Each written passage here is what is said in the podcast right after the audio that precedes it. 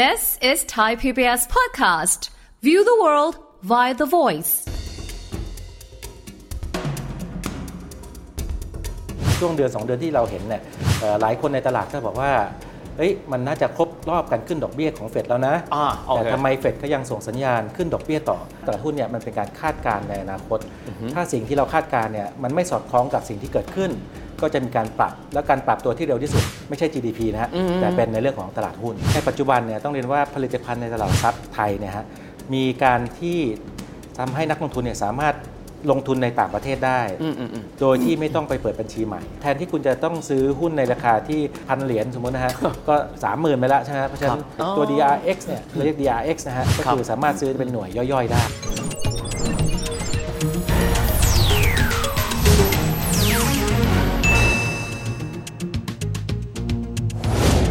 ในช่วงปี 2 ปีที่ผ่านมานะครับต้องบอกว่าเรื่องภาวะเงินเฟ้อกดดันทั่วโลกเลย ดังนั้นธนาคารหลายและแห่งทั่วโลกเลยมีการปรับขึ้นอัตราดอกเบี้ยท่านจะบอกแล้วมันเกี่ยวอะไรกับเรา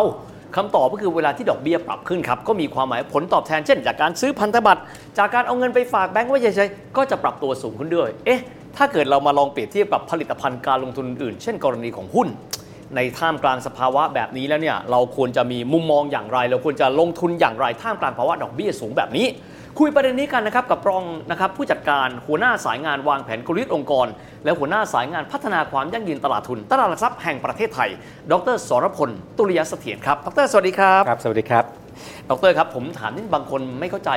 ดอกเบี้ยสูงนั้นมันเกี่ยวอะไรกับการลงทุนในหุ้นอะอยากให้ดรอธิบายให้ฟังนิดนึงครับตรงนี้ครับเอ่อ การลงทุนในหุ้นนะครับอย่างที่เอ่อได้เคยเล่าให้อืมเอวิทฟังนะครับว่ามันเกี่ยวข้องกับเศรษฐกิจจริง เกี่ยวข้องกับการเป็นเจ้าของของบริษัทอืมนะครับอ่ามันก็จะได้รับผลกระทบจากดอกเบี้ยอยู่แล้ว เพราะว่าดอกเบี้ยเป็นต้นทุนนะครับของบริษัทในการกู้ยืมอ่า นะครับอ่าแล้วก็เป็นเขาเรียกว่าเป็น discount rate ด้วย เพราะฉะนั้นเงินในอนาคตเนี่ยมันจะมีมูลค่าน้อยลงนะครับอ่าเพราะฉะนั้นเนี่ยมันกระทบแน่นอน แต่มันมีอีกเลเยอร์หนึ่งที่เอ่อผลกระทบของดอกเบี้ยเนี่ยอ่ามันกระทบกับตลาดหุ้นมากกว่าในเศรษฐกิจจริงนะครับอ่า สิ่งที่ผมจะพยายามจะสื่อก็คือว่าในเรื่องของการลงทุนด้านการเงินเนี่ยมันมีเรื่องของความคาดหวังด้วยอ๋อดอกเบี้ยขึ้น แต่ถ้าเกิดทุกคนคาดหวังมันจะขึ้นอยู่แล้ว discount ทุกอย่างมาหมดแล้ว มันจะไม่กระทบมากโอ้แต่ถ้าเกิดว่าดอกเบี้ยขึ้นโดยที่คนเซอร์ไพรส์อืมอืมอืมว่าเอ๊ะมันควรจะหยุดได้แล้วไหมอย่างในช่วงเดือน 2 เดือนที่เราเห็นเนี่ยเอ่อหลายคนในตลาดก็บอกว่าเอ้ยมันน่าจะครบรอบการขึ้นดอกเบี้ยของเฟดแล้วนะอ่าโอเคแต่ทำไมเฟดก็ยังส่งสัญญาณขึ้นดอกเบี้ยต่อ อันนี้คือเรื่องของเซอร์ไพรส์แล้วนะครับถ้าเซอร์ไพรส์ปุ๊บเนี่ยมันจะกระทบกับอ่าตลาดหุ้นเพราะว่าตลาดหุ้นเนี่ยมันเป็นการคาดการณ์ในอนาคต ถ้าสิ่งที่เราคาดการณ์เนี่ยมันไม่สอดคล้องกับสิ่งที่เกิดขึ้น ก็จะมีการปรับ แล้วการปรับตัวที่เร็วที่สุดไม่ใช่ GDP นะฮะอืมแต่เป็นในเรื่องของตลาดหุ้นนะครับอ่าเพราะฉะนั้นบางอย่างเนี่ยเราเห็นอย่างเอ่อหุ้นอเมริกาในช่วงอ่าปีที่ผ่านมาใช่ไหมครับตั้งแต่ต้นปีเนี่ยดอกเบี้ยก็ขึ้นเอาขึ้นเอาขึ้นเอา แต่ทำไมหุ้นอเมริกาเนี่ยมันขึ้นไปค่อนข้างเยอะ เพราะอะไรเพราะว่าคน เดิมเคยคิดว่าดอกเบี้ยจะขึ้นเร็วกว่านี้ ครับ แต่ขึ้นไม่เร็วเท่าโอ้นะครับเพราะฉะนั้นมันจะเป็นอีก layer หนึ่งของความซับซ้อน นอกจากว่าเราถามว่าดอกเบี้ยขึ้นแล้วหุ้นจะเป็นยังไงตอบแค่นั้นไม่ได้ ต้องดูว่าดอกเบี้ยขึ้นเนี่ยมากกว่าหรือต่ำกว่าที่คนคาดการณ์อืมนะครับพูดง่ายคือมันเป็นมิติของจิตวิทยา ผมใช่จะได้ยินคำนี้บ่อยเลย sentiment ของนักลงทุนในตลาดทุน ใช่ใช่ก็รับคืออย่างนี้ใช่ไหมฮะอันนี้ก็ก็ก็เหมือนกันนะครับอย่าง ถามว่าทำไมหุ้นไทยปีนี้เนี่ยมันไม่ขึ้นอืมอืมก็เพราะว่าหลาย ๆ อย่างเราเห็นตัวเลข GDP ของเราดีขึ้นนะครับอือฮึแล้วก็จริง ๆ เนี่ย GDP ของเรานี่เทียบกับอ่าประเทศอื่นๆในโลกเนี่ยของคนอื่นเนี่ยอยู่ในขาลงด้วยซ้ำนะครับแต่ของเราเนี่ยอยู่ขาขึ้นมีนักท่องเที่ยวที่เข้ามา แต่เพราะว่าอะไรเพราะว่าหุ้นปีที่แล้วมันขึ้นเยอะทำไมหุ้นปีที่แล้วมันขึ้นเยอะเพราะคนคาดการณ์ว่าปีนี้เนี่ย นักท่องเที่ยวจะเริ่มกลับมา โอ้คือมันเข้ใจคาดการณ์ละไปตั้งแต่ปีที่แล้ว เขาเห็นอนาคตก่อนแล้วเขาก็ค่อยมาใช่ใช่ครับลงทุนในนี้ครับเพราะฉะนั้นเนี่ยสิ่งที่ที่ที่ผมต้องเรียนว่าเอ่อเราต้องคิดเหมือนกับเป็นอีก step หนึ่งอืมอืมครับ beyond ไปว่าเออสิ่งที่เกิดขึ้นจริงเอ่อเทียบกับสิ่งที่คนส่วนใหญ่คาดการณ์เอ่อทำให้ราคาเนี่ยมันปรับขึ้นหรือปรับลงเอ่อสะท้อนเอ่อ ข้อมูลใหม่อย่างไรบ้างครับนะทีนี้ปัจจัยในเรื่องของดอกเบี้ยขาขึ้น ซึ่งหลายคนบอกว่าน่าจะไต่ระดับค่อนข้างสูงละนะครับของโลกเองเนี่ยมันกระทบต่อภูมิทัศน์การลงทุนในตลาดทุนบ้านเรายังไงครับครับเอ่อถ้าในในนัยยะแล้วเนี่ยการปรับขึ้นดอกเบี้ยคือต้นทุนทางการเงินครับนะครับอ่าถ้าต้นทุนทางการเงินเนี่ยปรับขึ้นเนี่ย logic ของมันก็คือว่าเงินก็จะ ทำให้ไปไหลไปในแหล่งที่เขาเรียกว่าเป็น safe haven โอ้แหล่งที่ปลอดภัยครับอืมอืมอืมแหล่งที่ปลอดภัยเนี่ยในอดีตนะฮะก็จะมีสหรัฐครับนะครับอ่าพันธบัตรสหรัฐโดยเฉพาะนะครับอืมแล้วก็เรื่องของทองคำอืมำนะครับอ่าแต่ในหลาย ๆ ครั้งเนี่ยแล้วก็ในหลาย ๆ เหตุการณ์เนี่ยมันเริ่มเอ็นมาทางอ่าประเทศอื่น ๆ บ้าง ผมยกตัวอย่างนะครับเหตุการณ์ในปีที่แล้ว 2022 นะครับตอนนั้นเนี่ยเอ่อเกิด ภาวะดอกเบี้ยกำลังเริ่มขึ้นอืมคนยังไม่ชัดเจนว่าจะขึ้นหรือไม่ขึ้นเท่าไหร่ แต่มันเริ่มขึ้นตั้งแต่กลางปีที่แล้วนะครับอ่าเขาก็สแกนหาทั่วโลกเลยนะครับว่ามันมีประเทศไหนที่เป็นเซฟเฮเว่นบ้างอ๋อปรากฏว่าตลาดหุ้นไทยในปีที่แล้วเนี่ยอ่าถือว่าเป็น safe haven เพราะอะไรครับเพราะว่ามีตัวเลขทางด้านเศรษฐกิจที่เป็น macro ค่อนข้างดีนี่ก็เยอะแต่ไม่เยอะมากเหมือนอืมสหรัฐใช่ไหมครับครับอ่าเรื่องของอ่าทุนสำรองระหว่างประเทศก็ค่อนข้างดีทีเดียวนะครับทำให้เงินเนี่ยไหลเข้าอ่า ในตลาดหุ้นไทยปีที่แล้วจากต่างประเทศนะฮะอืมอืมอ่าเกือบเกือบ2แสนล้านบาท โอ้ครับครับอ่าแล้วก็ทุกอย่างอย่างที่บอกว่า prospect ของเราเป็นเศรษฐกิจขาขึ้นเนี่ยก็ทำให้คนเขาเอาเรื่องของปีเนี้ยไปไปบวกกับอ่าความมั่นคงด้านเศรษฐกิจในปีที่แล้วเนี่ยอ่าฮะทำให้เงินไหลเยอะ แล้วก็ตลาดหุ้นเราถือว่าค่อนข้างทรงตัวในขณะที่หุ้นทั่วโลกตกครับนะครับ อันนี้ก็เป็นจุดหนึ่งที่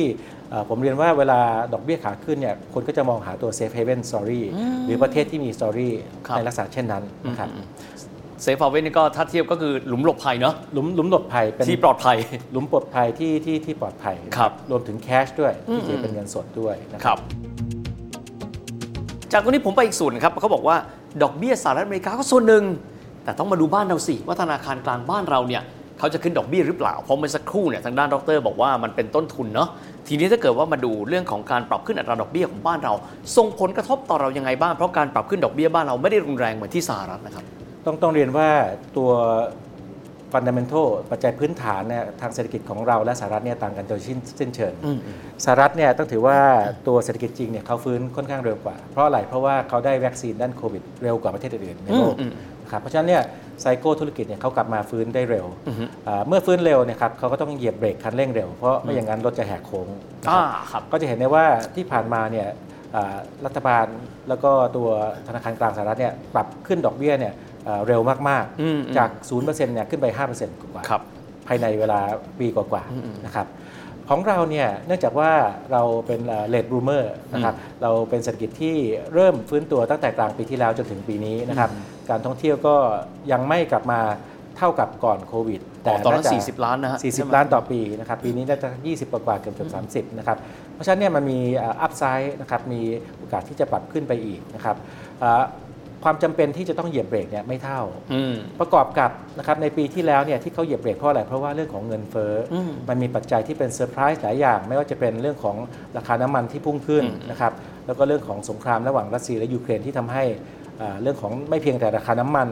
ราคาพลังงานแต่เรื่องของสินค้าอุปโภคอ่าพวก commodity ทั้งหลายเนี่ยก็ปรับเพิ่มขึ้นเช่นกัน ดร.ทีนี้ผมสมมุติเราเปรียบเทียบกันเนาะเรามีเงินที่เราจะไปลงทุนบางคนบอก โอ้โห ถ้าเกิดดอกเบี้ยสูงแบบนี้เราก็ไปลงทุนในพันธบัตรสิ หรือว่ากองทุนที่เป็นกองทุนตราสารหนี้แบบนี้เป็นต้นนะครับ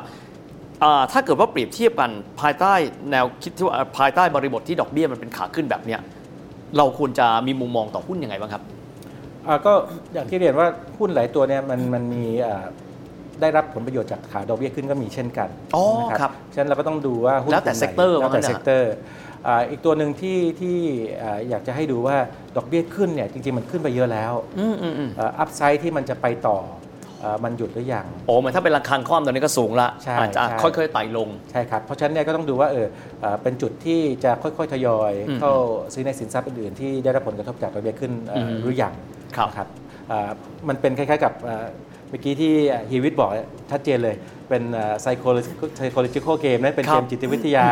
คือบางอย่างดี แต่ถ้าคุณรู้ว่ามันดีหมดแล้วเอ่อ มันก็แพงไปแล้วล่ะครับใช่ไหมครับอืมอืมเราก็ต้องรอดูว่าเอ่อมันเป็นจังหวะทามมิ่งในเอ่อช่วงไหนที่จะเข้าไปลงทุนในแต่ละสินทรัพย์ แต่อย่าลืมฮะอืมอืมกระจายความเสี่ยงนะครับแล้วก็อย่าลืมต้องติดตามข้อมูลเอ่อที่ถูกต้องนะครับเอ่อแล้วก็ลงทุนด้วยสตินะครับครับ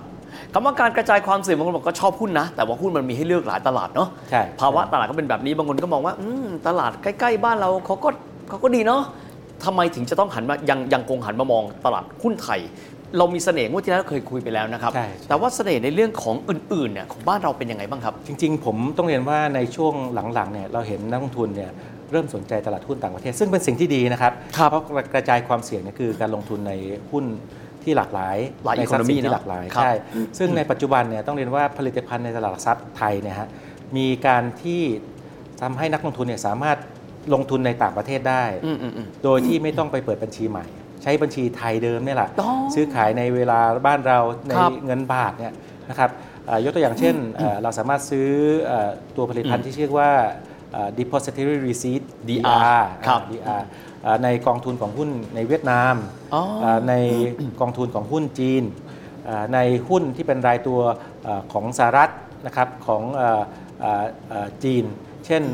แอปเปิลอืมเทสลา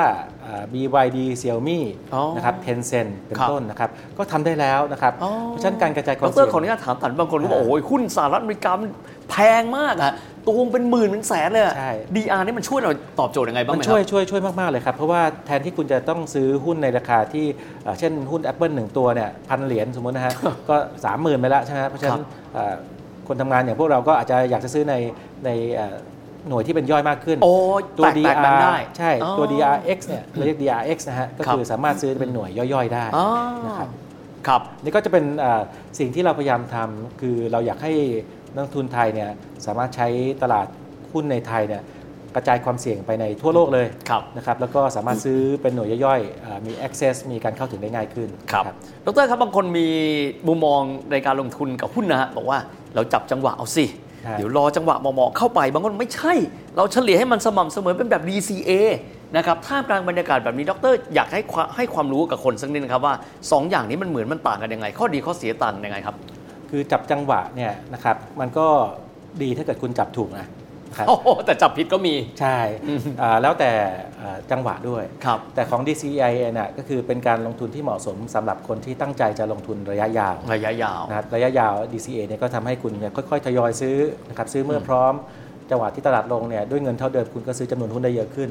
อ่าอันนี้ก็เป็นเป็นเป็นจุดจุดแข็งของตัว DCA นะครับเพราะฉะนั้นแนะแนะนำว่าแต่ละคนก็ควรจะตั้งเป้าหมายไว้ก่อนคำว่าตั้งเป้าหลายๆครั้งดรจะพูดต้องตั้งเป้าก่อนการลงทุน ตั้งเป้าก่อนเลยครับ อ่าอย่างผมตั้งเป้าเพื่อเกษียณนะครับอ่าเดี๋ยวนี้เด็กสมัยใหม่เนี่ยเขาอาจจะไม่ต้องเกษียณแล้ว ผมอยากตั้งเป้าเพื่อไปอ่ามีทุนการศึกษาอ่าใช่ไหมโอเคเข้ามาเลยผมอยากตั้งเป้าเพื่อไป ผมจะเที่ยวรอบโลกใช่ไหมคครัรับบอาจจะเป็นเป้าที่อ่าให้ชัดว่าใช้ภายในกี่ปีเท่าไหร่อืมแล้วคุณจะได้จัดตัวพอร์ตการลงทุนที่เหมาะสมครับครับสำหรับคนที่ตอนนี้อาจจะบอกว่าค่อยๆเริ่มเข้ามานะฮะแกนหลักที่เราวางไว้ตอนนี้คือเรื่องดอกเบี้ยขาขึ้น มีปัจจัยอะไรบ้างครับ จากข้อแนะนำจากทางตลทว่าเราควรที่จะ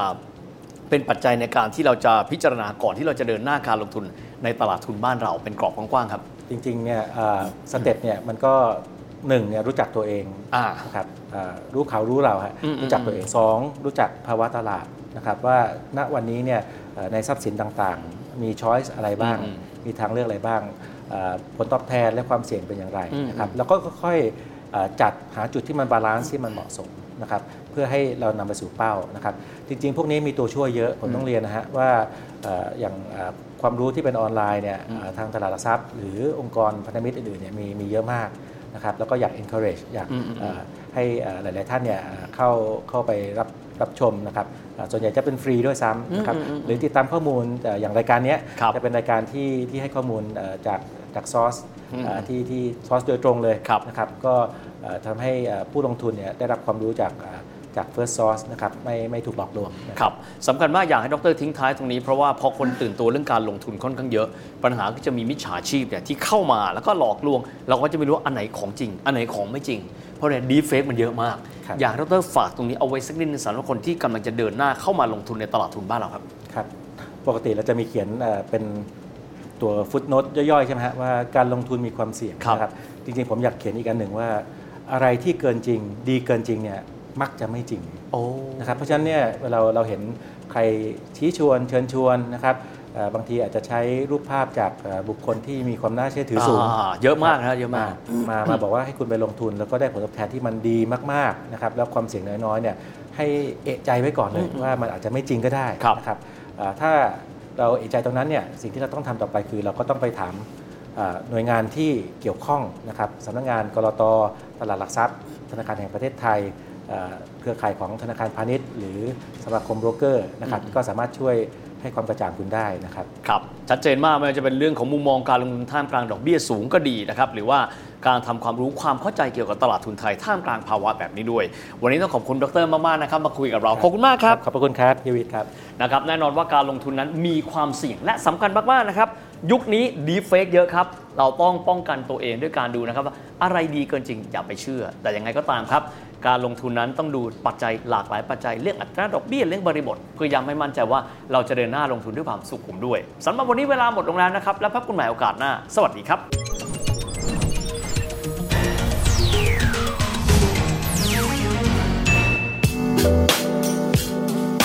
ติดตามรายการทางเว็บไซต์และแอปพลิเคชันของไทย PBS Podcast Spotify SoundCloud Google Podcast Apple Podcast และ YouTube Channel Thai PBS Podcast Thai PBS podcast. View the world via the voice.